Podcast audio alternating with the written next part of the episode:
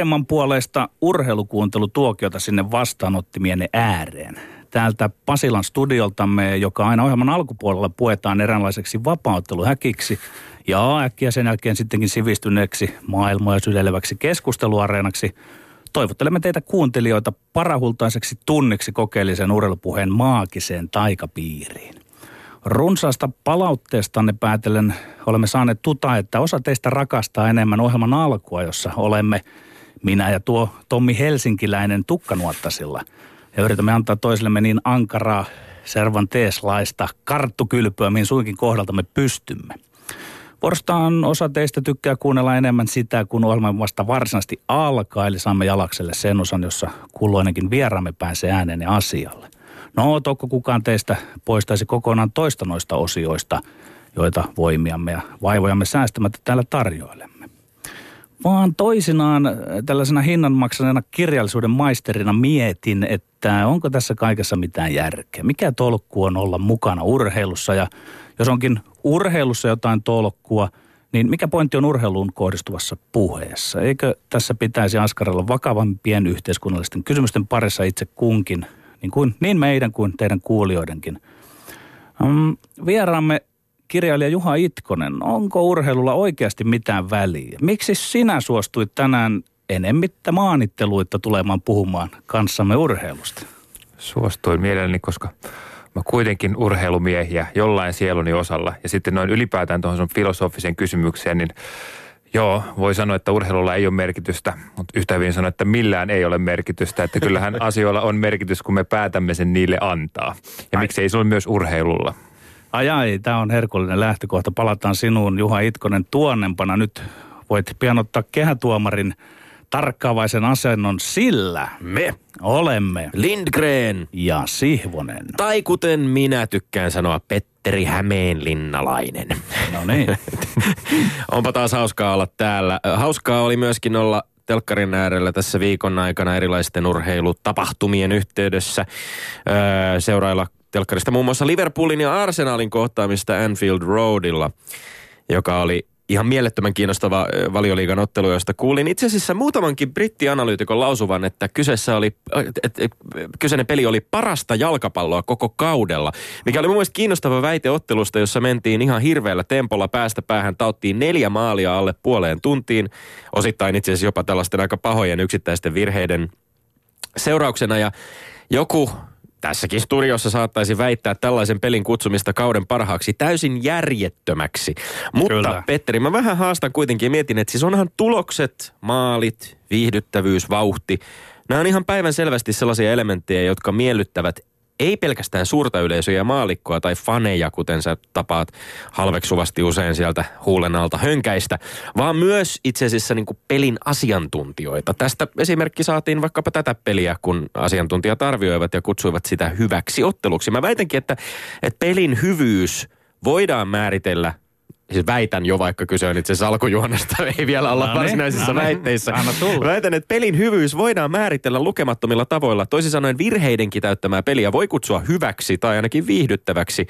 Eikä esimerkiksi taktiikan epäonnistuminen tai kyvyttömyys pitäytyä siinä taktiikassa tee tämän taktisen ulottuvuuden läsnäoloa tyhjäksi tai merkityksettömäksi. Joo. Ja on myös viihdyttävää tietää, että et, et joukkueella tai urheilijalla on joku tietty pyrkimys toteuttaa tietynlaista sapluunaa ja sen jälkeen huomata, kuinka tuo pyrkimys joko onnistuu tai epäonnistuu. Kenties meillä on kuuntelijoidemmekin Mm, kuuntelijoillemmekin hahmottuneita tapoja, ehkä jopa tietynlaisia jotain tämmöisiä taktiikoita, öö, tietty väittelyn sapluuna, jossa me käydään tähän keskinäiseen taistoon viikosta toiseen. Ja tämänkin ottelun riemu piilee tietysti siinä, että ei kumpikaan meistä voi vielä ennustaa sen lopputulosta, etenkin kun tuomarina on tällä kertaa mies, joka työkseen kertoo tarinoita. Totta. Joten Petteri, alahan sepustaa. Tommi, tässä on sulle luvassa päätäpahkanen yhteen törmäys. Oletko kuulolla? En, Mun rakas äitini Marjut soitti Pohjanmaalta, että Tommi oli urheilukaalassa lausumassa runoja. Etkö sinä Petsu ollut? Hei äiti, come on, jos Tommi on sivuadjutantti, niin tunnetaan sinä poikasi, hän ei ole. Mä väitän, että koko urheilukaala nykymerkityksessä on räjäytettävä. Jatkossa ei voi olla enää niin, että urheiluväki tekee itsestään parodiaa ja vieläpä verovaroin Ylen kanavalla. Kyllä siinä lyödään poikkiparun päätä uudestaan ja uudestaan. Ja vuodesta toiseen, jos valitaan vailla logiikan ja järjen, järjen hiventä jokin sellainen silmittömyys kuin vuoden urheilija. Kuka osaa mitenkään päätellä, onko sinä, sinä, parempi urhe, sinä, sinä vuonna parempi urheilija joku kohtuullisesti menestynyt keihäähittäjä vai kohtuullisesti menestynyt ampumahittäjä vai joku tosi hyvin menestynyt painia tai erinomaisesti menestynyt lumilautailija ja niin edelleen. En mä ainakaan pysty, vaikka mulla oli kymppi liikunnassa, tein aikoinaan kymmenen maalia SM-liigassa, on lukenut kaiken Tuomas Kyrön urheilusosiologisen urheilutuotannon. Ja ihan sama juttu vuoden valmentajan kanssa. Pirustako noista tietää? Nyt Tero Pitkämäki nouti nolona pystinsä. Vielä nolompi oli tuonut Sami Hyypiä, kun Uunossa sai hapuileviin käsiinsä. Eli mä väitän, että se urheilukaalan, ainakin siltä osin se on räjäytettävä, että se vuoden urheilijavalinta on lopetettava. Kymmenen maalia teit SM-liigassa siis. Kuinka monta ottelua siihen meni? 89. Okei, okay. joo. Ihan kohtuullisella prosentilla. Aika hyvällä prosentilla. Mutta silti en osaa päättää, kuka on vuoden urheilija. hyvä, hyvä niin. Tähän voisi nyt kuvitella olevan hieman hankala väittää vastaan, koska itsekin olen sitä mieltä, että koko systeemi vuoden Joo. urheilijan valinnaksi pitäisi uudistaa. On mm-hmm. helppo kompata esimerkiksi lumilautailija Roope Tonteria, joka totesi, että on vaikea kuvitella millaisilla meriteillä lumilautailija vaikkapa voitaisiin koskaan valita vuoden urheilijaksi. Vastaväitteeni on kuitenkin tässä. No? Sinä et Petteri tarjoa tilalle mitään uutta ratkaisua tai mallia, keskityt vaan taas kerran irvailemaan niin kuin olet jokaisessa urheilugaalaan liittyvässä väittelyssämme tehnyt Sami Hyypien valinnalle vuoden valmentajaksi. Ja toteat lopuksi, että konseptia pitäisi muuttaa, mutta et kerro ollenkaan miten. Mä oon itse ehdottanut, kuten varmasti Petteri hyvin muistat, että tämän nykysysteemin tilalle voisi harkita vaikkapa jonkinlaista tällaista Finlandia-palkintoa vastaavaa valintaprosessia, jossa jonkinlainen esiraati karsis vaikkapa viisi tai kymmenen ehdokasta, jonka sitten yksi ihminen tai vaikkapa viiden asiantuntijan raati asettaisi lopulliseen järjestykseen. Tällä tavalla ehkä vältyttäisiin kuvittelemasta, että urheilutoimittajien liiton satojen jäsenten äänestulos edustaisi jotain objektiivista totuutta lajien tai urheilijoiden välisestä taidosta tai kovuudesta tai jopa menestyksestä. Tämän nykysysteemin ongelma on, ettei edes näihin valintaan osallistuvien satojen liiton jäsenten pätevyydestä arvioida urheilijoiden suorituksia ole mitään takeita. Tommi, Kiitos. Petteri, ole hyvä. Minä ensin heitin sellaisen pienen kritiikin siemenen sinne vakoon ja sitten sinä lähdit vähän kultivoimaan sitä, niin ää, eli ollaanko me edes varsinaisesti eri mieltä No me ei olla tässä asian ytimestä kauheasti Oliko mä liian raju, kun mä sanon, että se pitäisi räjäyttää se koko? No mun mielestä ehkä olit. Mä, mä luulen, että siis paikan päällä olleena ensimmäistä, ensimmäistä kertaa. No minut kutsuttiin sinne luovuttamaan vuoden urheilukulttuuriteon Oliko kiva siellä? Niin kuin, eli se oli se sellaisessa se siellä mielenkiintoinen Kuuntele, kuuntele Petteri hieman. Se oli mielenkiintoinen kokemus. Oli mielenkiintoista myöskin olla siellä illallispöydässä jäällä, katsella hieman kuinka lähietäisyydellä vaikkapa Robert, Robert Helenius. Olen nyt hiljaa ja kuuntele hetki. Mm. Kuinka vaikkapa Robert Helenius tai Kiira Korpi tai Kalervo Kummola tai Saku Koivu reagoivat erilaisissa tilanteissa tai Kalle Palander, jolta voin sanoa, että kun Roope Tonterin ja muiden äh, taitoluistelijoiden ja alppihiihtäjien kanssa siinä samassa, tai, tai, tai tota, lumilautailijoiden kanssa samassa pöydässä istuin, niin vähän kyllä pää putosi surullisen näköisenä siinä vaiheessa, kun Tero Pitkämätkin julkist, julkistettiin vuoden urheilijaksi. Aikamoisen kallerian luettelit Oli tuossa, kiinnostavaa seurata näitä ystäviä. reaktioita, ja mä uskon, että mm. urheilijoiden parissakin hyvin voimakkaasti elää semmoinen ajatus siitä, että tämä systeemi pitäisi jollain lailla uudistaa. Ja musta on mielenkiintoista nähdä, että, että reagoidaanko tähän. Tämähän on tietynlainen yksi tapa valita vuoden urheilija. Ei sitä kukaan kiistä. Hei, nyt... Se on Urheilutoimittajien liiton äänestyksen mm, tulos. Nyt me aletaan päästä pikkuhiljaa siihen, että kun sä teit ton vähän tuommoisen oksettavan listauksesi tuossa, semmoinen fanilistauksen, niin siihen, että, että siis mitä lisäarvoa tämä tuo urheilulle, että siellä niinku patsastellaan keskenään ja muuta. Että, että ehkä mä vähän jyrkennän sitä väitettä, että voitaisiin lakata tämä koko Kaala. Sehän on semmoinen vuosittainen koonti, jossa päästään näkemään ja käymään läpi sitä, että mitä tapahtui. Kiinnostavaa oli se, että koska nyt oli ihan selvästi niinkin paljon huulilla tämä nuorten leijonien maailmanmestaruus, että joka itse asiassa kuuluu, koska se ajankohdallisesti osui niin ikävästi tähän heti vuoden alkuun, niin se kuuluu itse asiassa niin kuin seuraavan Suomen urheilugaalaan. Eli oli tavallaan vähän hassu, että siitä puhuttiin aika paljon, kun itse asiassa se ei ollut 2015 vuoden tapahtumia näin niin kuin virallisesti. To, Tommi, tuntuuko susta, että sä nyt vähän enemmän urheilumies kuin ei, ennen sitä tunnu, tilaisuutta? Kyllähän tämmöisiä läpikäyntejä... Vähän näyttäisi niin kuin rinta olisi Rottingilla nyt. Viitti. Kyllähän tämmöisiä, ketä sä nyt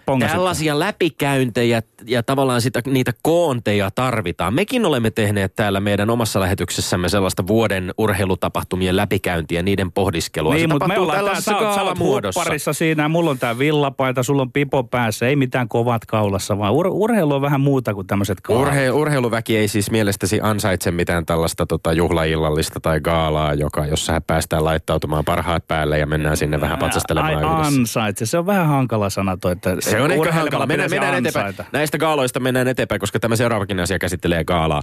Myös maailman parhaan jalkapalloilijan palkinto Ballon d'Or, eli FIFAn kultainen pallo, jaettiin tällä viikolla ja täysin odotetusti Barcelonan ja Argentiinan Lionel Messille. Ja mikäpä siinä, Messi lienee tietysti paitsi tämän hetken ehkä varmaan kaikkien aikojen jalkapalloilija, tai ainakin kaikkien aikojen hyökkääjä. Aivan varmasti hän ei nimittäin ole maailman paras puolustaja. Mistä päästäänkin sitten tähän koko Ballon d'Orin kultaisen pallon ongelmaan, kultaisen jalkapallon ongelmaan. Tämän vuoden, äh, vu- vuonna 2010 entisen FIFAn vuoden futaajan ja sitten tällaisen France Football-lehden Ballon d'Or-valinnan yhdistänyt pysti. Tämä on vuosi vuodelta selvemmin pelkkä tämmöinen hyökkäjien välinen suosituimmuuskisa, kuten Saksan maajoukkueen pitkäaikainen kapteeni Philip Lahm tässä mennä viikolla totesi. Mä väitänkin, että käytännössä Ballon d'Or on nykyisellään supertähtien maalintekokisa, jonka kutsuminen maailman parhaan jalkapalloilijan palkinnoksi on vähän järjetöntä. Luultavasti tasan samaan kärkikolmikkoon Messi, Ronaldo, Neymar päädyttäisi, jos Ballon d'Or ratkeaisi vaikkapa maailmanlaajuisella Facebook-äänestyksellä. Italian Fabio Cannavaro on käytännössä ainoa todellinen puolustaja, joka on koskaan valittu FIFA vuoden pelaajaksi. Ja maalivahti ei ole voittanut tätä palkintoa Lev Yashinin ja 60-luvun jälkeen. Ei edes viime vuonna, kun maailmanmestari Manuel Neuer sentään varittiin kärkikolmikkoon. Koko pysti pitäisikin nimetä uusiksi maailman parhaan hyökkääjän palkinnoksi. Tai sitten vaihtoehtoisesti jakaa vaikkapa kolme erillistä palkintoa. Hyökkääjä, puolustaja, maalivahti. Lempo soiko, rakas Tommi. Mä väitän, että sä et, ole kohta enää entisessä tässä mun kovassa koulussa. Ne oot edistynyt. Et ole enää mikään höntsä Tommi. Mä lupaan pyhästi, että en enää koskaan sano sua höntsä Tommiksi, jos nyt ymmärrät, mitä mä sanon seuraavaksi. Sopiiko tämmönen diili? Eli nyt tuomari eturivin kirjailija ja urheilu ymmärtää Juha Itkonen, please, oo säkin tarkkana. Mä väitän, että tuo Tommi tuossa meidät hygienisyystä tarpeellisesti erottavan pleksilasin takana on poistumassa entisestä fani-identiteetistä. Hän on lakannut seuraamasta sitä, kuka tekee maalit. Eikä enää piittaa, voittaako Italia vai Saksa, HJK tai Haka, multa katkes Kraka. Tommi on hokannut, että voittamisen sijaan on paljon tärkeämpää se, kumpi vie pallonhallintaprosentin. Mä oon tosi ylpeä sinusta urheilupuheoppilaani Tommi. Ää, sä olet nyt päässyt johonkin elämään suuremman urheiluymmärryksen äärelle ja kynnykselle, mutta jos sopii Juha, mä koettelen vähän vielä tässä Tommia tuossa uudessa uskossaan kuin rippi-isä konsana. Tommi, suojattini, mm-hmm. oletko kanssani samaa mieltä? Nyt tää tarkasti. Että tässä kymmenluvulla ja jo aiemminkin Xavi on ollut tärkeämpi ja parempi pelaaja Barcelonassa kuin Messi. No?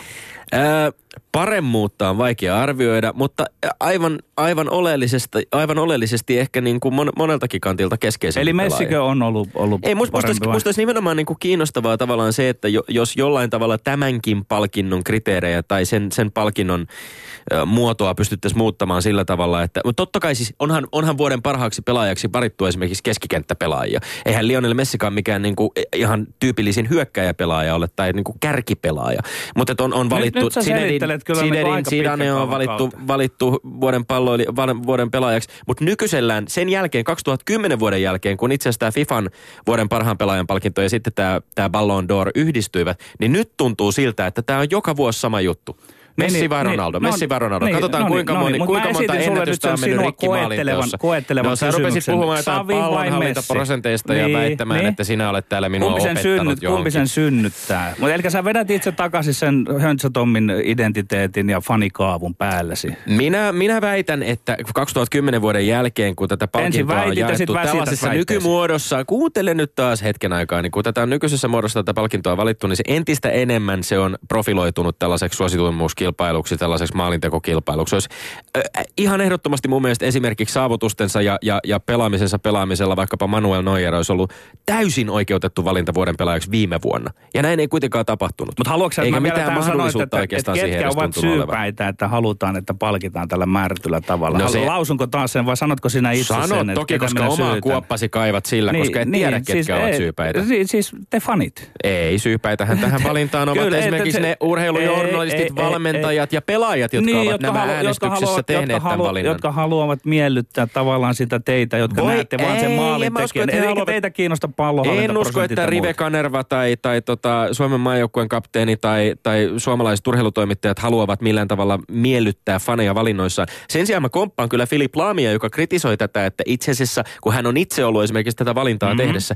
niin usein tällaisessa äänest, tällaiseen äänestykseen, kun osallistuu, niin sitä tekee sen kummemmin miettimättä sen kaikkein helpoimman, yksinkertaisimman valinnan. Ja silloin yleensä ensimmäisenä varmaan mieleen tulee just Messi ja Ronaldo ja kuinka monta maalintekoennätystä on mennyt rikki ja minkä perusteella voidaan päättää, että nämä ovat tietysti ne maailman parhaat pelaajat. Ja sinulla leuka loksahti alas, kun otin puheeksi Savin koska lähdin koettelemaan sitä, että koetellaan nyt sitten, että pitääkö se olla Messi ja Ronaldo ja näin. Mutta sitten kun mä tarjon tässä Xavia, niin ei. Minun ei. kritiikkini ydin on se, että koska, koska on erilaisia pelipaikkoja, on täysin mahdotonta myöskin verrata sitä, että kumpi on tärkeämpi, kumpi on parempi pelaaja kuin hyökkäjäpelaaja tai keskikenttäpelaaja tai puolustaja tai maalivahti.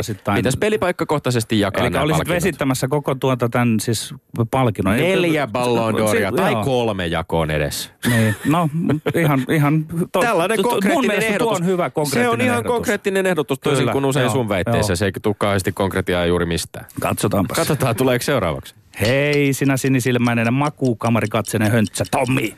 Tunnetko, miten ystäväsi Petteri viileä käsi laskeutuu nyt olkapäälle? En mä pahalla ja muuten, mutta kun ohjelman käsikirjoitus, onko nyt seisoo, että väittely? Mä väitän, että entinen jääkiekkovalmentajani ja STTn entinen päätoimittaja Kari-Pekka Välyväisänen oli oikeassa. Ja koripallon varainkeruumies Allu väärässä. Edellisen kuolemattomat sanat kuuluvat, huippurheilun totuus on karmea. Jälkimmäinen vuorostaan piti aikoinaan Ylen keskustelulle kaikkeen urheilun kohdistuvaa doping-puhetta urheilun vihapuheena. Tommi Helsinkiläinen, kumpaan leirin sinä lyöt tulesi nyt? Väisäsen porukkaan on minäkin kuulun lausumalla myös kuolemattomasti, että ei palkintopallille voi nousta ilman kiellettyä aineita huippuurheilussa. Vai tähän kanaali- ja varainkerumiehen lössiin, jossa huippuurheilua yhä ja alati katsotaan talousopportunistisesti ja sinisilmäisesti. Valitse Tomi Leirisi nyt. nyt. Nyt on sinulla sen paikka. Mä viittaan tietysti tällä kaikella nyt siihen, että eilähän kävi ilmi, että peräti presidentti Vladimir Putin on ollut osallinen siihen, miten yleisurheilun doping-ongelmaa on pyritty kätkemään ja piilottelemaan jopa valtiomiestasolla.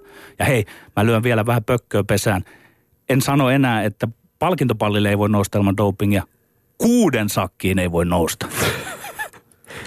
Pakko myöntää, että sä laitat mut taas kovin pahaan paikkaan. Et tosin väitteidesi täsmällisyydellä tai konkreettisella todistusvoimalla, vaan niiden ympäripyörällä epämääräisyydellä. Mihin leiriin minä kuulun? Niin. Minä kuulun siihen leiriin, jossa journalismin ja oikeusvaltion periaatteet ulottuvat myös urheilun maailmaan. Joo. Vai miten sä Petteri vastaisit, jos mä ilman sulle mitään konkreettisia todisteita väittäisin, että ei presidentiksi pääse ilman kahvijuontia tai kirjamyyntitilastojen kärkeen He, ei he, pääse ilman he, hieman he. kiharaa tukkaa. He, he. Skarppaa, Petteri, täsmällisempiä väitteitä journalismissa. Mainitsit Vladimir Putinin, koska kyllähän Putin-kortilla tietysti pelkoa herättää, mutta et esimerkiksi sanaakaan siitä, miten Vadan eilen julkaistut tiedot paljastivat entistä jyrkemmin kansainvälisen yleisurheiluliiton IAAFn korruption yksityiskohtia, niiden kietoutumista entisen puheenjohtajan Lamin Diakin ja tämän perheen ympärille.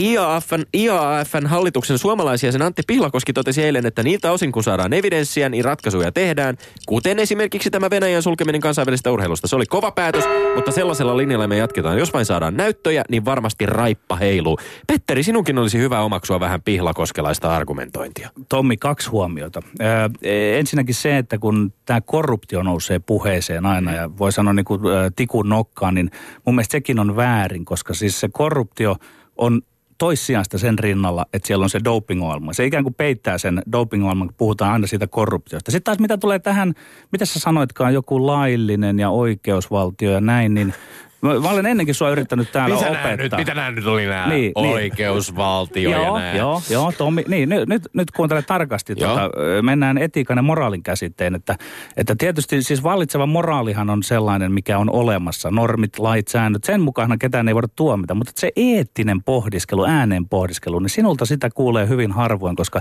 sä taidat olla sitä mieltä vaan, että kunnes joku jää kiinni, niin sitten hän on käyttänyt. Ja, ja tavallaan se ei ole sellainen logiikka, joka ää, ponkaisee liikkeelle urheilun puhdistamisen. Tässä tulee Meidän hieman- pitää viedä yli. Meidän Tämä pitää saattaa- eettisellä pohdiskella arvioida uudelleen sitä urheilun moraalia. Petteri, minä rakastan eettistä pohdiskelua, mutta, Anna tulla, mutta minä no niin. rakastan, myöskin, rakastan myöskin oikeudenmukaisuutta ja sitä, että ketään ei väärin perustein tai pelkästään hatusta vedetyin argumentein Enhän minä, nimiä ole, enhän minä ole nimiä Sinä heittänyt, ole nimiä laajasti ottaen olethan urheilun käytän- totuus, käytännössä- urheilun totuus Sinun on ei karmea. tarvitse nimiä mainita, minä voin mainita kaikki nimet sun puolesta, koska nyt sä oot todennut, että missään lajissa ei kuuden sakkiin pääse ilman, pu, ilman kiellettyjä aineita. Aineita. Silloinhan siellä on aikamoinen liuta nimiä, Jo, jotka Tommi, sä Tommi jo raamatussa sanotaan, että saa suolaa ja sokeria vähän lisätä hyvän asian puolesta. Joo, joo, suolaa, ja- suolaa ja Kyllä. sokeri. Jos sä haluat eettistä pohdintaa, niin tässä tulee sulle yksi. Minä en missään nimessä aja urheilun esimerkiksi vaikkapa edesmenneen Matti Vuoren käyttämää kä- termiä liikennevalomoraali, jolla hän on kuvin, kuvi, Joo. kuvi, kuvannut erittäin hienosti suomalaista kansanluonnetta. Usein kun puhutaan siitä, että miten kuuliaisesti meillä noudatetaan sääntöjä. Matti Vuori totesi aikanaan, että hän on kutsunut tätä liikennevalomoraaliksi. Eli jos joku kävelee punaisia päin kadun yli, niin on itse asiassa ihan ok ajaa sen yli autolla, koska se rikkoi sääntöjä. Tätä minä en missään nimessä tarkoita sillä, että meidän pitää vain lainkuuliaisesti aina noudattaa sääntöjä viimeisen asti. Mutta jos esittää kovia väitteitä urheiluun ja kiellettyihin aiheisiin liittyen, niin kyllähän siellä taustalla pitää olla jonkinlaista oikeaa journalistista selvitettyä faktaa, da, dataa. Ei, ei, ei, ei välttämättä dadaa. tarvitse. Siis ei, ei, ei, ei, eettinen pohdiskelu ei välttämättä aina eh, edellytä sitä, että olisi faktaa No niin, no niin, no niin. Peli poikki, tuomari kehi.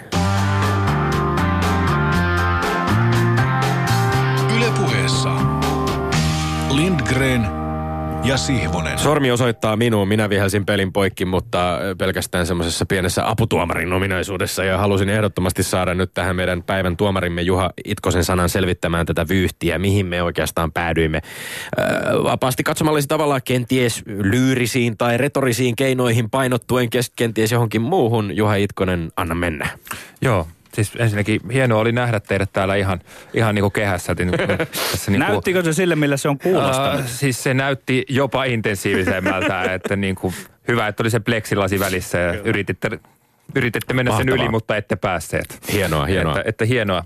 Ja nyt on, nyt on nämä kolme väitettä siis. Ja, äh, ykkösväite siinä tosiaan äh, oli Petteristä mieltä, että pitäisi luopua, luopua kokonaan vuoden urheilijapalkinnon jakamisesta. Äh, väite lähti hienosti retorisesti. Äiti mukana. Äiti on usein. Äiti kannattaa ottaa mukaan. Ja tota, siis mä olin, mä olin aika lailla Petterin mukana tässä, koska mä rinnastin tämän tietysti kirjailijana tuohon Finlandia-palkinnon jakamiseen ja tuntemuksiin, joita se herättää. Ja se herättää kyllä usein sellaisia, että eihän tässä ole mitään järkeä. Me vertaillaan keskenään tosi yhteismitattomia asioita, joskin se on rajattu romaanipalkinnoksi, mutta silti. Samanlaisia tuntemuksia. Ja sinänsä mun mielestä Tommi oli tässä strategisesti hankalammassa paikassa, koska hän joutui puolustamaan tätä sinänsä Tomminkin mielestä varmaan aika, aika hankalaa palkintoa. Olin taipuvainen olen Tommen puolella. Kuitenkin hän nyt sitten otti tämän Finlandia-palkinnon esiin ja juuri positiivisena esimerkkinä, että, että kun, Erilaisena kun, kun ratkaisuna. päästäisiinkin mm. tässä niin kuin urheilu, urheiluhommassa jotenkin tähän Finlandia-palkintoon ja sanoit, että silloin sitä ei pidettäisi objekti, ei, ei pidettäisi objektiivisena totuutena, mutta kun se ei mene näin, kyllä, kyllä siis kirjallisuuden puolellakin se vaan jotenkin menee niin, että kun sieltä tulee se Finlandia-ehdokkuus ja Finlandia-palkinto, niin se on ikään kuin objektiivinen totuus. Se on nyt sitten, nämä ovat hyviä romaaneja ja se yksi on se paras. Ja mm. tämähän näkyy mm. siitä, että suomalaiset liikuttavalla uskollisuudella täntäävät sen kirjan ostamaan. Samalla lailla kuin urheilussa seuraavat voittajat. Niin, kyllä se, kyllä se näin on. Et mä mietin, että mitä tässä varsinaisesti myydään, koska tässä ei sitä voittajaurheilua myydä, mutta tässä myydään kokonaan sitä urheilun, urheilun tietysti jotain huom, yleistä huomioarvoa. Eli valistuneen diktaattorin tekemä ratkaisu ei muuttaisi sitä ongelmaa, että suuri yleisö tulkitsee edelleen niin kuin tavallaan objektiivisena totuutena Ei. sen sa- niin, niin, ei mun mielestä ei. Joo. Siis itse asiassa se, se diktaattorihomma on tässä Finlandia-hommassa mun mielestä kaikkein omituisinta, että, että siis kuvitelkaa, että tota Paavo Lipponen tai Hector valitsisi vuoden urheilijan. Olisiko se hyvä systeemi? No ei, ei kuulosta kovin hyvälle. Niin. Joo, joo. Mutta miten saako kysyä siitä Finlandia palkinnosta? Sä olet ollut kaksi kertaa ehdolla, niin e- eikö se ole kuitenkin aika kova juttu, koska sen päättää jonkunlainen asiantuntijaraati. Et Se on tavallaan totta. se on, siis mun silmin ne, onko teitä neljä vai montako mm. siinä on loppusuoralla, niin se on se huikein juttu siinä. Se on sitten arpapeliä, että mihin se diktaattorin peukalo kääntyy Se on alas. totta, mutta sen arpapelin merkitys on valtava. Joo. Että se, on se, se on se, joka varsinaisesti tekee sen myynnillisen vaikutuksen. No voidaanko me löytää mitään systeemiä? Nyt, nyt ollaan jo, aletaan lipua, mutta ö, aika ka- ö, tässä keskustelu jatkuu. yritä enää ei, itsellesi. ei, ei, en yritä ollenkaan. Ja, ja pisteet vaan, katsotaan, puhutaan tästä vaikka lisää sitten. Okei, pisteet. myöhemmin. No se menee nyt Petterille, koska Tommi otti tämän Finlandia Hyväksymme. mun mielestä väärässä valossa. Hyväksymme tämän päätöksen. Sitten Kakkonen. Joo, niin tässä oli tämä Ballon d'Or. Ballon d'Or. Joo, mun mielestä tota, Tommi oli tässä kyllä hyvin oikealla asialla, että kyllä se, kyllä se niin kuin varmasti näin menee. Koska jopa minä kuitenkin siis noteeraan noita puolustajia, vaikka mä en, mä en ole valtava jalkapallo tuntija, niin kyllä mä tiedän ne parhaat. Ja mä tiedän, miten hyviä pelaajia ne on, mikä niiden merkitys on pelille. Ja kuitenkaan niitä ei tuolla näy. Ja mäkin olen vähän kiinnittänyt tähän huomiota. Ja tässä oli sitten mun mielestä hyvä väite, hyvä kanta. Ja, Totta. ja tota, sitten Petteri tajus olevansa vaikeassa paikassa puolustaessa näin järkevää kantaa. Hänen strategiansa oli kietoa Tommi tällaiseen isälliseen hyväksyntään. Se oikein sen karhun syli. Nyt Tommi, nyt sinä olet ymmärtänyt, mistä tässä on kyse. Ja sitten sieltä tulee se niin kuin puukko, jonka se oli ajatellut iskeä. Että Eikö se on Cordy Haun poikittainen Niin, maila? Poikittainen maila tuli sieltä Tommin palleen, että... Jossa oli että Xavi- sano Xavin sitten, naama. Onko, siinä oli Xavin naama siinä mailassa. Että se oli, se oli, kyllä mä tavallaan niin kuin ihailin tota Petterin niin kuin strategiaa, että siinä oli se halaus ensin, mutta Mutta oliko liian läpinäkyvä? no, no oli se vähän. Et kyllä, kyllä se kyllä meni nyt Tommille. En, ennen kaikkea, koska siinä oli myös se rakentava ehdotus Tommen väitteen lopussa. Se teki muuhun vaikutuksen, että musta se äh, kuulosti tavallaan, että hyökkäjä, puolustaja, maalivahti. Tätä voisi harkita. Mm. Se vie jotain niin kuin dramaattisuutta siitä palkinnosta pois, mutta se olisi silti mm. niin kuin jalkapallon kokoisessa lajissa ihan mielekäs ja mahdollinen jako. Kyllä, nyt, nyt kuva on aika yksipuolinen, mm. se kuva, mikä välittyy Olen siitä, ylpeä oppilaani, että sait tästä tämän pisteen. Että... No niin, isä, isällinen syleily sen kun jatkuu ja voimistuu. Palattiin siihen. Ihanaa, ihanaa. No niin, ja yksi yksi tilanteessa ollaan ja mennään viimeisenä Nyt aiheeseen. jännittää. Kutkuttava, jännittävään jännittävää. doping-aiheeseen, josta kerta toisensa jälkeen täällä ollaan väännetty. Niin, niin se ei kyllä ollut ensimmäinen kerta. Ei. Mutta tietysti Eikä viimeinen. dopingkaan ei ole poistumassa. Ja ehkä tästä, että te olette tässä tätä samaa niin kuin palloa pyörittäneet tässä aikaisemminkin, niin siitä, siitä johtui mun mielestä tietynlainen laiska liikkeelle lähtö sulla, Petteri, nyt tässä. Niin kuin, että se, se oli vähän niin kuin, musta se ei ollut niinkään väite, kuin kysymys, koska lopetit väitteen kysymykseen. Se on musta epätyypillistä sulle ja sun aggressiivisille pelityille, koska mä oon kuunnellut näitä teidän ohjelmia. Et- en ollut sä- oman pelikirjani Sä et ytimessä. ollut ihan sun oman pelikirjan ytimessä. Ja Tommi niin kun, äh, ihan huomasi sen heti ja kritisoi sua välittömästi siinä. Joo. Ja tota, sitten sen jälkeen me mentiin tuonne niin aika syvälle etiikkaosastolle. Siinä tuli suuri sana etiikka ja sieltä tuli raamattu ja suolat ja sokerit ja kaikki. Ja sitten mun mielestä molemmat aloitte olemaan pikkasen sellaisella niin kuin hyllyvällä suolla. Meni pystysuunnan lätkäksi kyllä. kyllä, kyllä. Ellette jopa niin kuin iskeneet pitkää kiekkoa kaukaloa siellä ihan toiveikkaana sitten vaan. Joo. Mutta tota, kyllä, kyllä tämä nyt valitettavasti Petterin Tommi veitä. Ei siinä ole mitään valitettavaa, että... Mm. että Rakastan tätä on analyysiä. Ei, tämä ei pelkästään se... Hämeenlinna-yhteys, joka tulee, niin tämä tekee vähän pahaa. että Teki mieli vetää kotiin päin. Joo, joo, mä, tuon mä ymmärrän, mutta toisaalta mä oon semmoinen kova jätkä, että mä en halua mitään säälipisteitä. Niin. Ja totean, että Tommi ö, oli nyt parempi tällä kertaa, johtaa 11.10 näitä meidän väittelysessioitamme. Että kyllä tässä on mielenkiintoinen kevät edessä. Ja tuota, kyllä sanoisin, että nyt oli aika hyvä tuomarointi siis tässä niinku retoriikka mielessä. Lainkaan, Ja sen lainkaan, takia se minua ärsyttääkin enemmän, että sillä osastolla hävisin nyt tuolla. lainkaan omasta voitostani johtumatta allekirjoitan tämän. Oli, oli hienoa pelikirja-analyysiä etenkin tämän viimeisen väitteen kohdalla.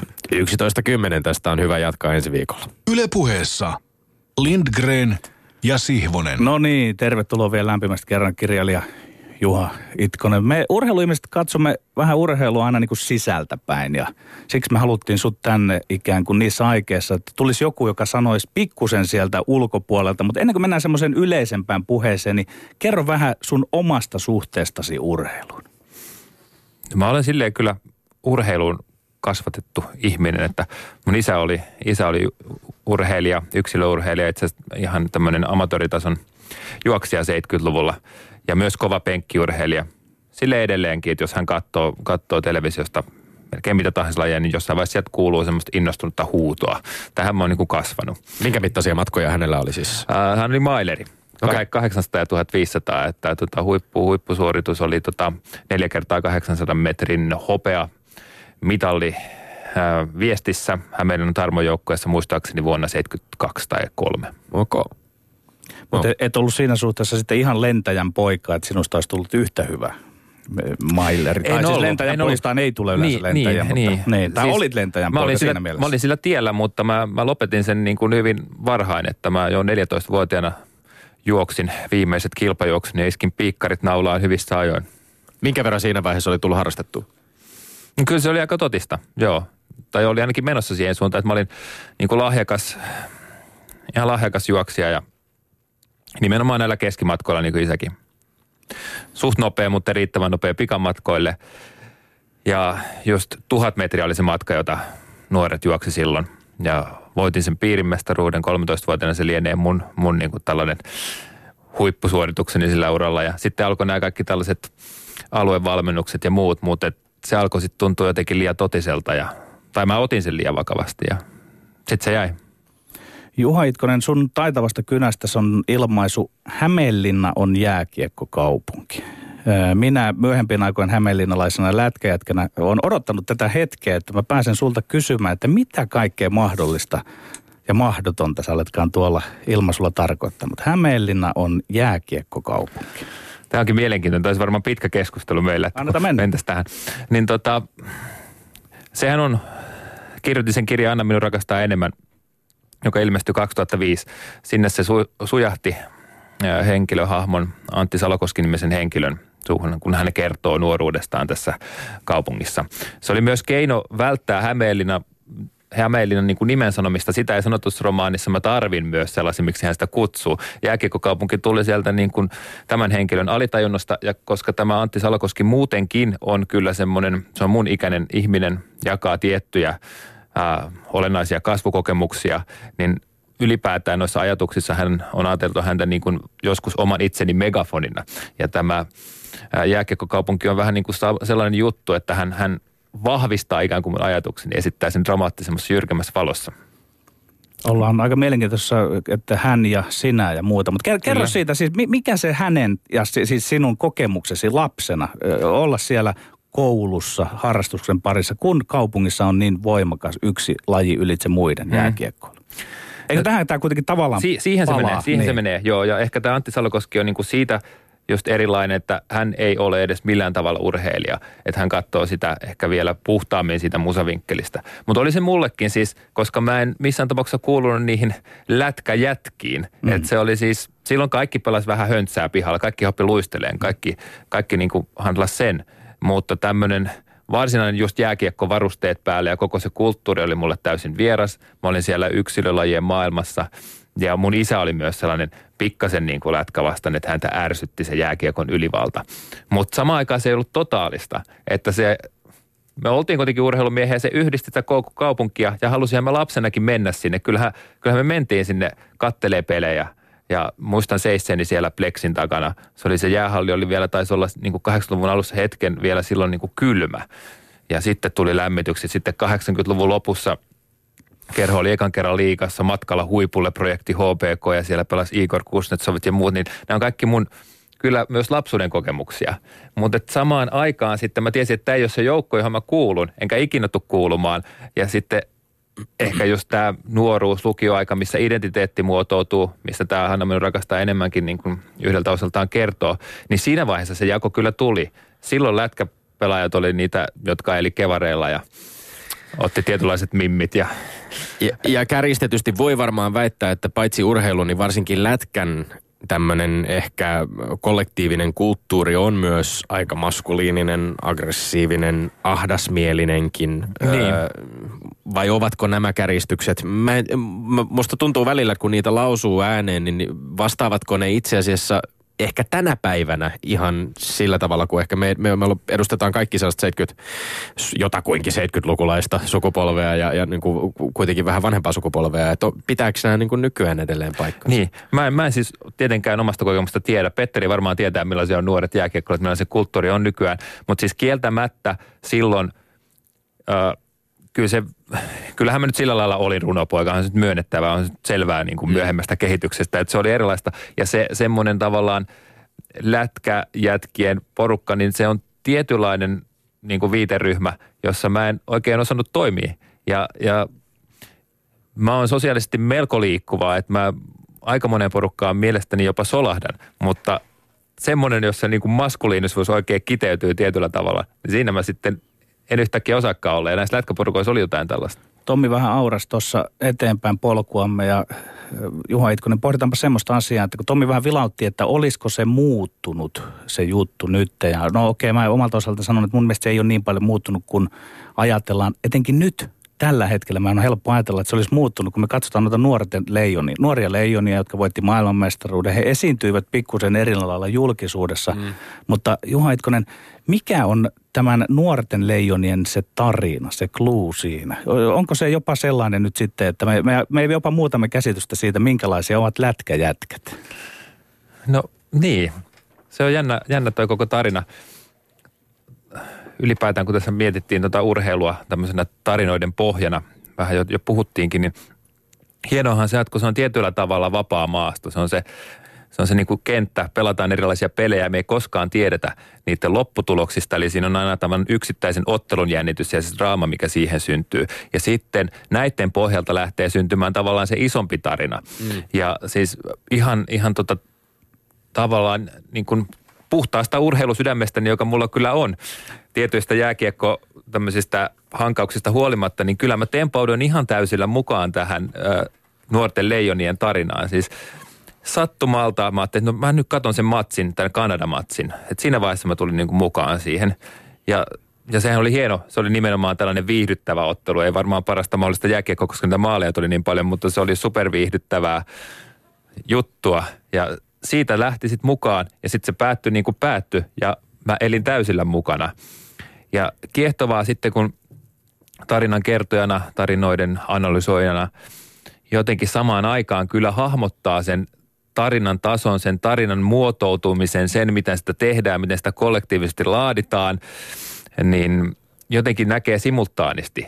Mm. Urheilu on ainutlaatuinen, että eihän missään muussa jotenkin tälleen näe. Ja sitten se meni niin kuin, niin kuin se meni.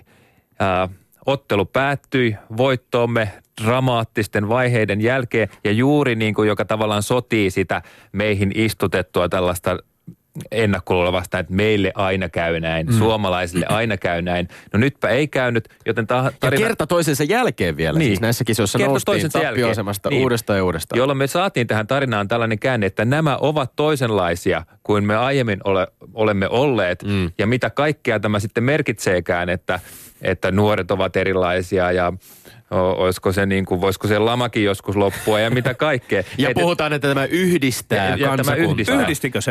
Onko se niin kuin relevanttia puhetta?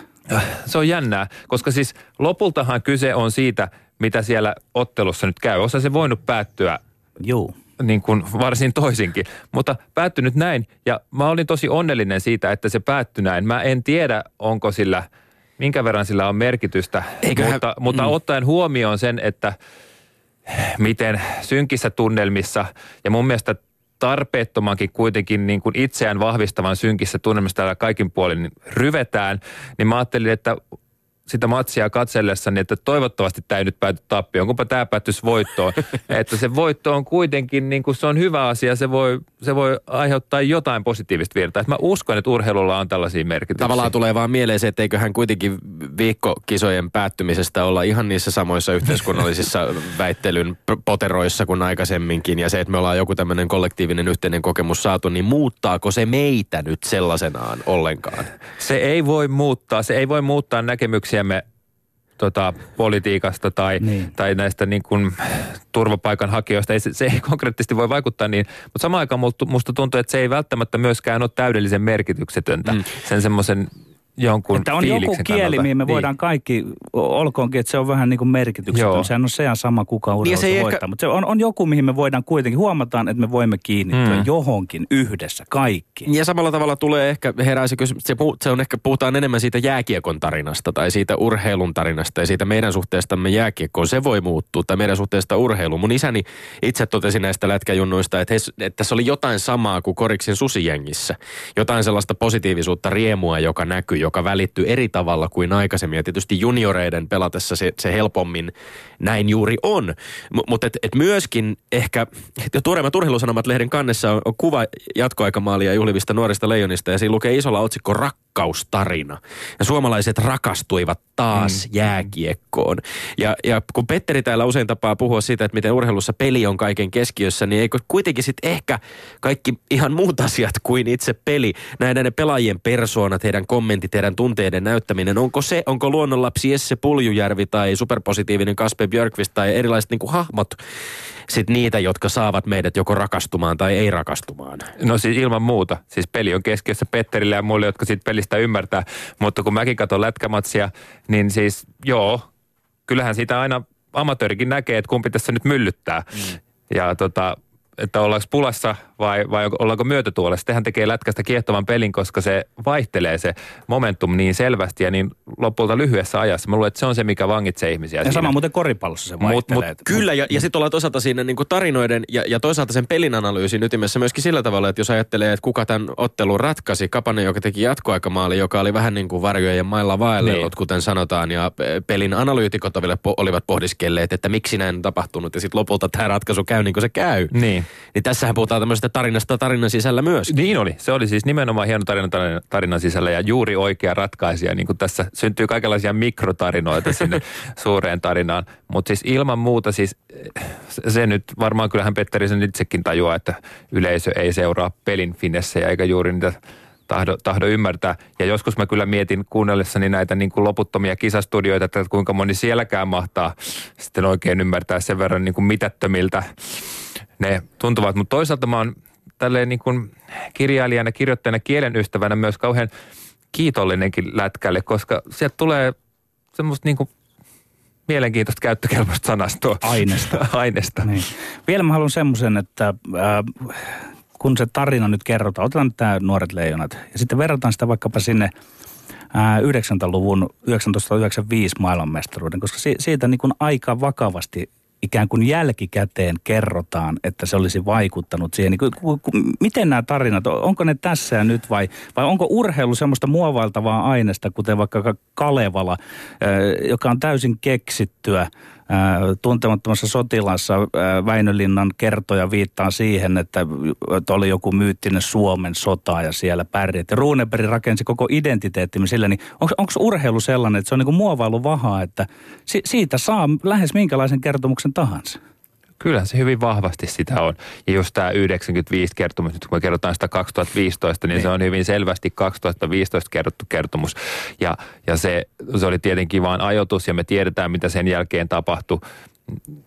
En mä, mä en jaksa muistaa, oliko se nyt silloin semmoinen niin kuin laman loppumisen tuntu vai miten se hahmotettiin silloin. Ehkä siinä alkoi olla jo vähän semmoista siinäkin hetkessä, mutta, mutta lopultahan se nyt ei tietenkään ollut – ollut sitten tämän niin kuin Klubenissa pelatun lätkäottelun ansiota tai syytä tai mitä vaan, että, että siis maailman historia ja maailman talouden kehitys kulki siihen suuntaan, kun se kehit, kulki.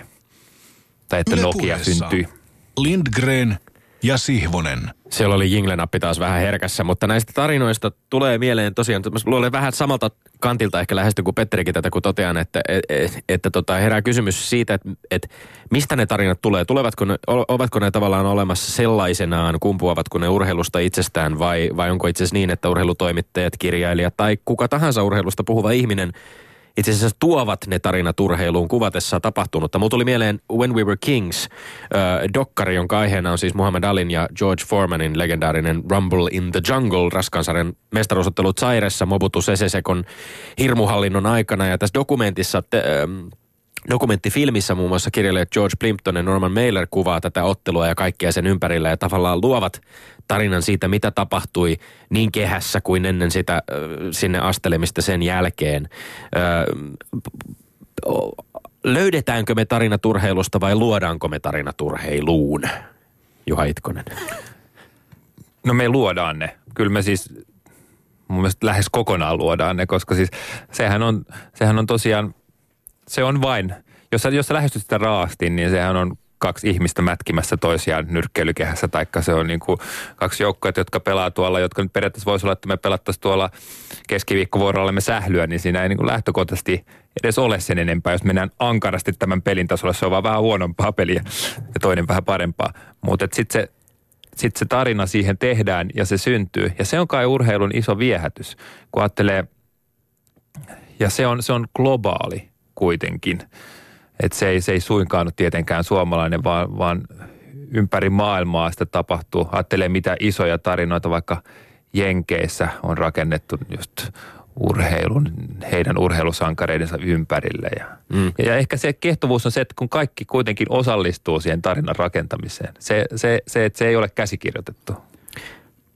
Joo, ei, siis mulla tuli mieleen tämä, että et, et sitä voi lähestyä näihin kaikkiin voi niin kuin tavallaan, voi sieltä voi poimia sen, sen joko meidän näkökulman, voi poimia mm. urheilijoiden näkökulman. Usein tulee itselleni mieleen se, että et, et ehkä sitä ylevöittämistä tapahtuu aika paljon myöskin, että et, et, et, luoko urheilija esimerkiksi koskaan, voiko urheilija koskaan luoda mitään samalla tavalla pysyvää tai rikasta kuin vaikkapa taiteilija tai, tai kirjailija? Onko, onko urheilun ja urheilijan tragedia tavallaan se, että tämmöiset niin murmelipäivämäisesti toistetaan sitä samaa peliä, samoja kuvioita, samoja kilpailuja, samoja harjoituksia päivästä toiseen ja lopulta ehkä sitten joku legendaarinen kisa tai tapahtuma, joku yllätyksellinen tapahtuma piirtyy sinne meidän kollektiiviseen muistiin, mutta mitään syvempää merkitystä sille, mitä on tehty niin. tai mitä on tapahtunut, ei oikeastaan ole. No siis mä ajattelin, että urheilu on tässä lähempänä vaikka teatteria kuin, kuin kirjallisuutta. Että siis teatterihan on samalla tavalla hetkessä elävää, hetkessä syttyvää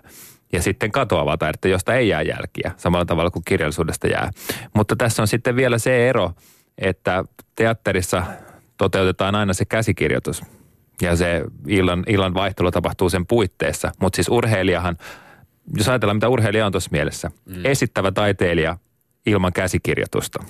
Tai kyllä siellä jonkunlainen käsikirjoitus pelikirja on, mutta jo, joka tapauksessa kyllä. loppua ei tiedä. Silloin, silloin tota, Joo, silloin on oma käsikirjoitus. Jotkut raamit ja sitten tapahtuu Joo. improvisointi ja sitten tapahtuu Joo. toisaalta se odottamaton. Kyllä, kyllä.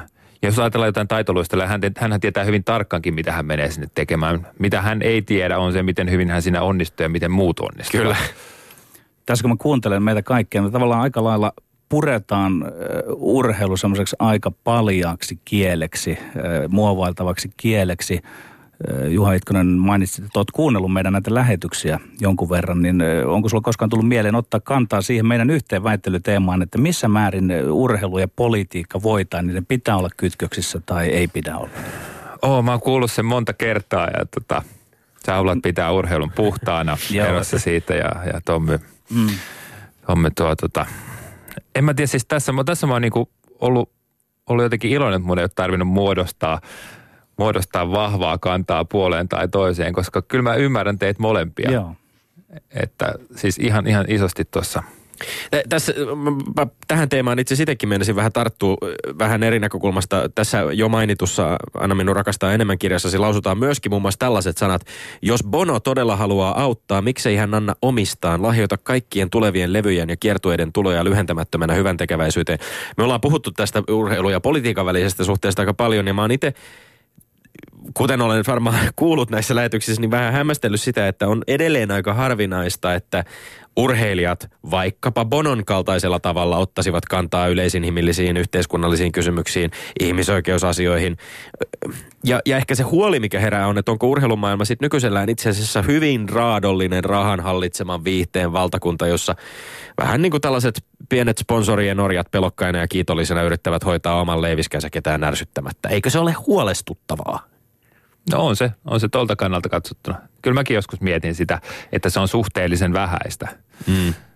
Tämmöinen vaikka laajamittainen jotenkin jollain lailla vaikka innovatiivinen hyvän tekeväisyystoiminta urheilijoiden taholta tai vaikka yksittäisten vauraiden, vauraiden urheilijoiden taholta – toisaalta mä en ole ihan varma, seuraaks mä tarpeeksi, että tiedäks mä, onko mä vaan tietämätön tällaisesta. Mm. Mutta voisiko se kumuta siitä, että kun se urheilun kieli on tietyllä lailla universaali, neutraali, niin se, kun se itsessään ei ole – kosketuksissa politiikkaan käsitteen laajassa merkityksessä, niin sitä kautta myöskään siitä ei ikään kuin artikuloidu ollenkaan ulos sitä, vaikkapa sitten tätä hyvän tekeväisyyttä, koska se olisi kannanotto, mikä ei tavallaan jollain lailla kumpua sieltä itse urheilusta. Sitten taas joku taiteilija, äh, hän kuvastelee maailmankatsomusta no lauluissa, kirjoittaessa. Se on, totta, se on, se on lähempänä sitä luontaisesti.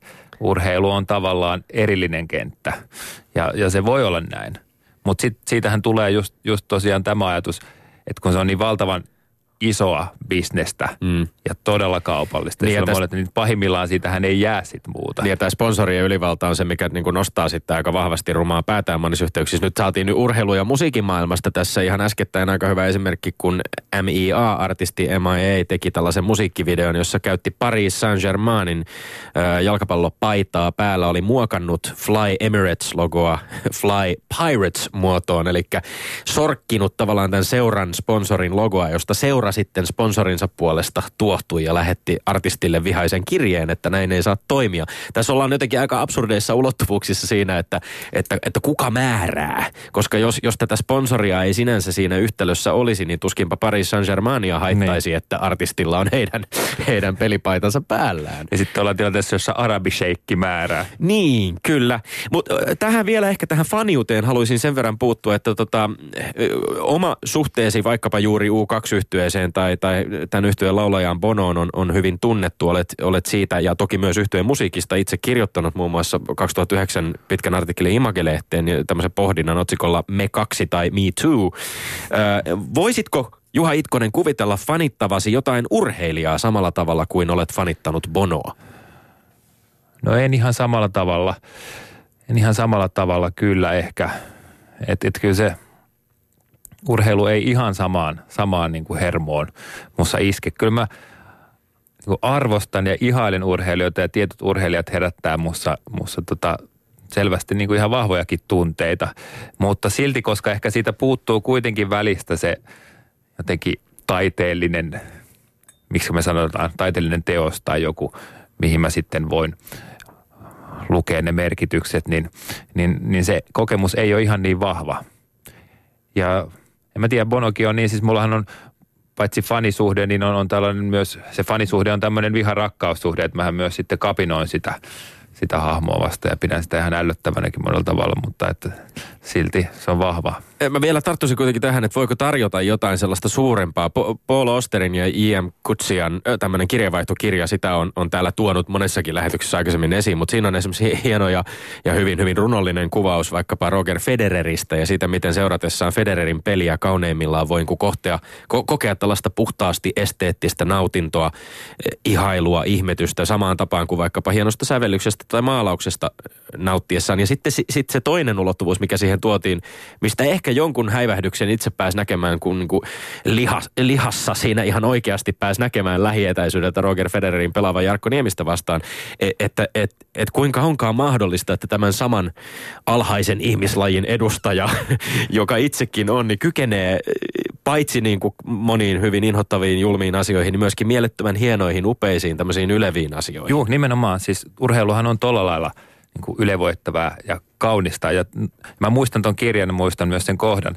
Ja, ja se oli musta hauskaa, koska mä oon lukenut Kutsiin romaaneja. Se oli muistaakseni vielä Kutsi, joka kirjoitti sitä Federista. Joo, ne kävi molemmat vähän sitä ees okay, taas siinä. Joo, joo, joo. Mutta et kun vaikutelma, joka mulla oli J.M. Kutsin romaaneista syntynyt, niin, niin oli sillä tavalla jotenkin puhtaan vakava – ja tosi sellainen taiteellinen ja tinkimätön, että jostain syystä, mä en tiedä mistä tämmöinen ennakkoluulo, mä en osannut ollenkaan laskea minkäänlaista urheilukiinnostusta tämän, tämän henkilön luonteeseen. Ja mä en tarkoita, että se olisi jotenkin epäloogista, että se on siinä päinvastoin. Se on ihan loogistakin, että se välittää myös tällaisista asioista ja näkee kaunita urheilussa, mutta, mutta joku jako, minkä takia mä en pysty sitä kuvittelemaan ja se yllätti mut. Ja se jako on muuten mielenkiintoinen. Se saattaa sieltä jossain siinä, että kulttuuri ja urheilu erotetaan. Ja mäkin olen huomannut sitä, että on yllättäviä ihmisiä, vaikka on nyt sinä Juha Itkonen, että, että kuitenkin, mutta miksi te mahdollisesti pikkusen, en tarkoita sinua, mutta ehkä sitä vähän salaillaan sitä, että, että kulttuuri-ihminen onkin yllättäen aika kovan luokan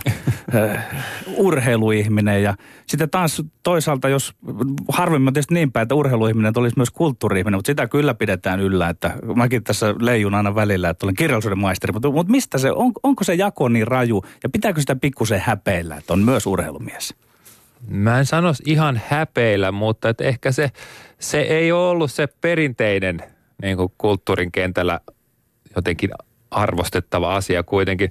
Ja sitten mähän on hirveästi tämän itse jotenkin mä oon törmännyt tosi usein tähän, että kun sä et ole sellainen kuin vanhan polven ää, suomalaiset kirjailijat olisi ja, ja sä et niin kuin ole aina kännissä ja, ja niin edelleen. En mä tiedä, onko kukaan muukaan nykyään. Se on siis kokonaan kadonnut se kulttuuri, mutta et, mutta on kieltämättä otettu sitten jotenkin vähän yllättyneestikin vasta, että sä oot tuommoinen juoksija. Sitten juoksemisesta on tullut tota, joskus vähän sellainenkin leima, että mä että en mä nyt, en mä nyt toisaalta pelkästään mitenkään niin kuin raivokkaasti juokse tai harrasta, harrasta niin kuin terveellistä elämää. Että se on, se on semmoinen leima myös, joka sitten lyödään. Puhu, mainitsit tuossa lopussa äsken edellisen kysymyksen vastatessa, että kauneutta kuitenkin urheilussa on.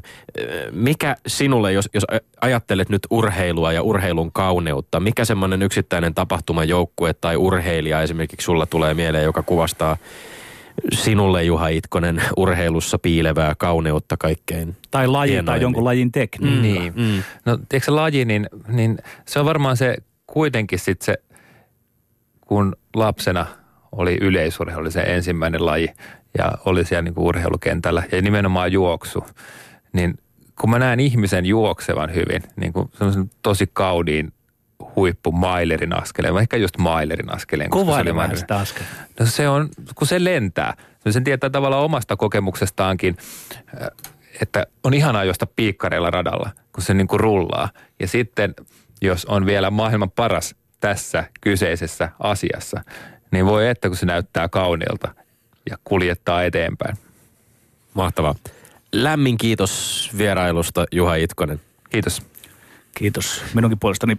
Tommi, urheiluterveisiä. Tuli mieleen vielä tästä yleisurheilun esiin nostamisesta, kun nyt tässä on kritisoitu vaikkapa tätä Tero Pitkämäen valintaa vuoden urheilijaksi. Ja sitten on tuotu esiin myöskin sellaisia näkemyksiä, että kun keihäänheitto on niin pikkuruinen laji maailmanlaajuisesti, mutta se ehkä unohtuu siinä, että se on kuitenkin yleisurheilua. Ja sitten jos me ajatellaan vaikkapa olympialaisia ilman yleisurheilua, niin päästäänkin jo vähän uudenlaiseen ulottuvuuteen. Joka tapauksessa ajattelin tähän loppuun nyt jakaa itse oman Lindgrenin vuoden urheilijan palkinnon ja se, sen minä olisin vuoden urheilu, tai Suomen urheilugaalassa kyllä luovuttanut Big Airin MM-kultaa ja Slopestylein MM-hopeaa voittaneelle lumilautailijalle Roope Tonterille joka lausui näin, että olympiakultaa ei ole tullut, mutta kaikessa muussa suomalaiset lumilautailijat ovat voittaneet. Ketään lumilautailijaa ei kuitenkaan ole valittu vuoden urheilijaksi. Vaikea sanoa, minkälaisilla meriteillä lumilautailija voisi voittaa tittelin. Eipä ole juuri mitään lisättävää, paitsi että me olemme Lindgren ja Sihvonen ja täällä taas viikon päästä. Kuulemiin. Kuulemiin.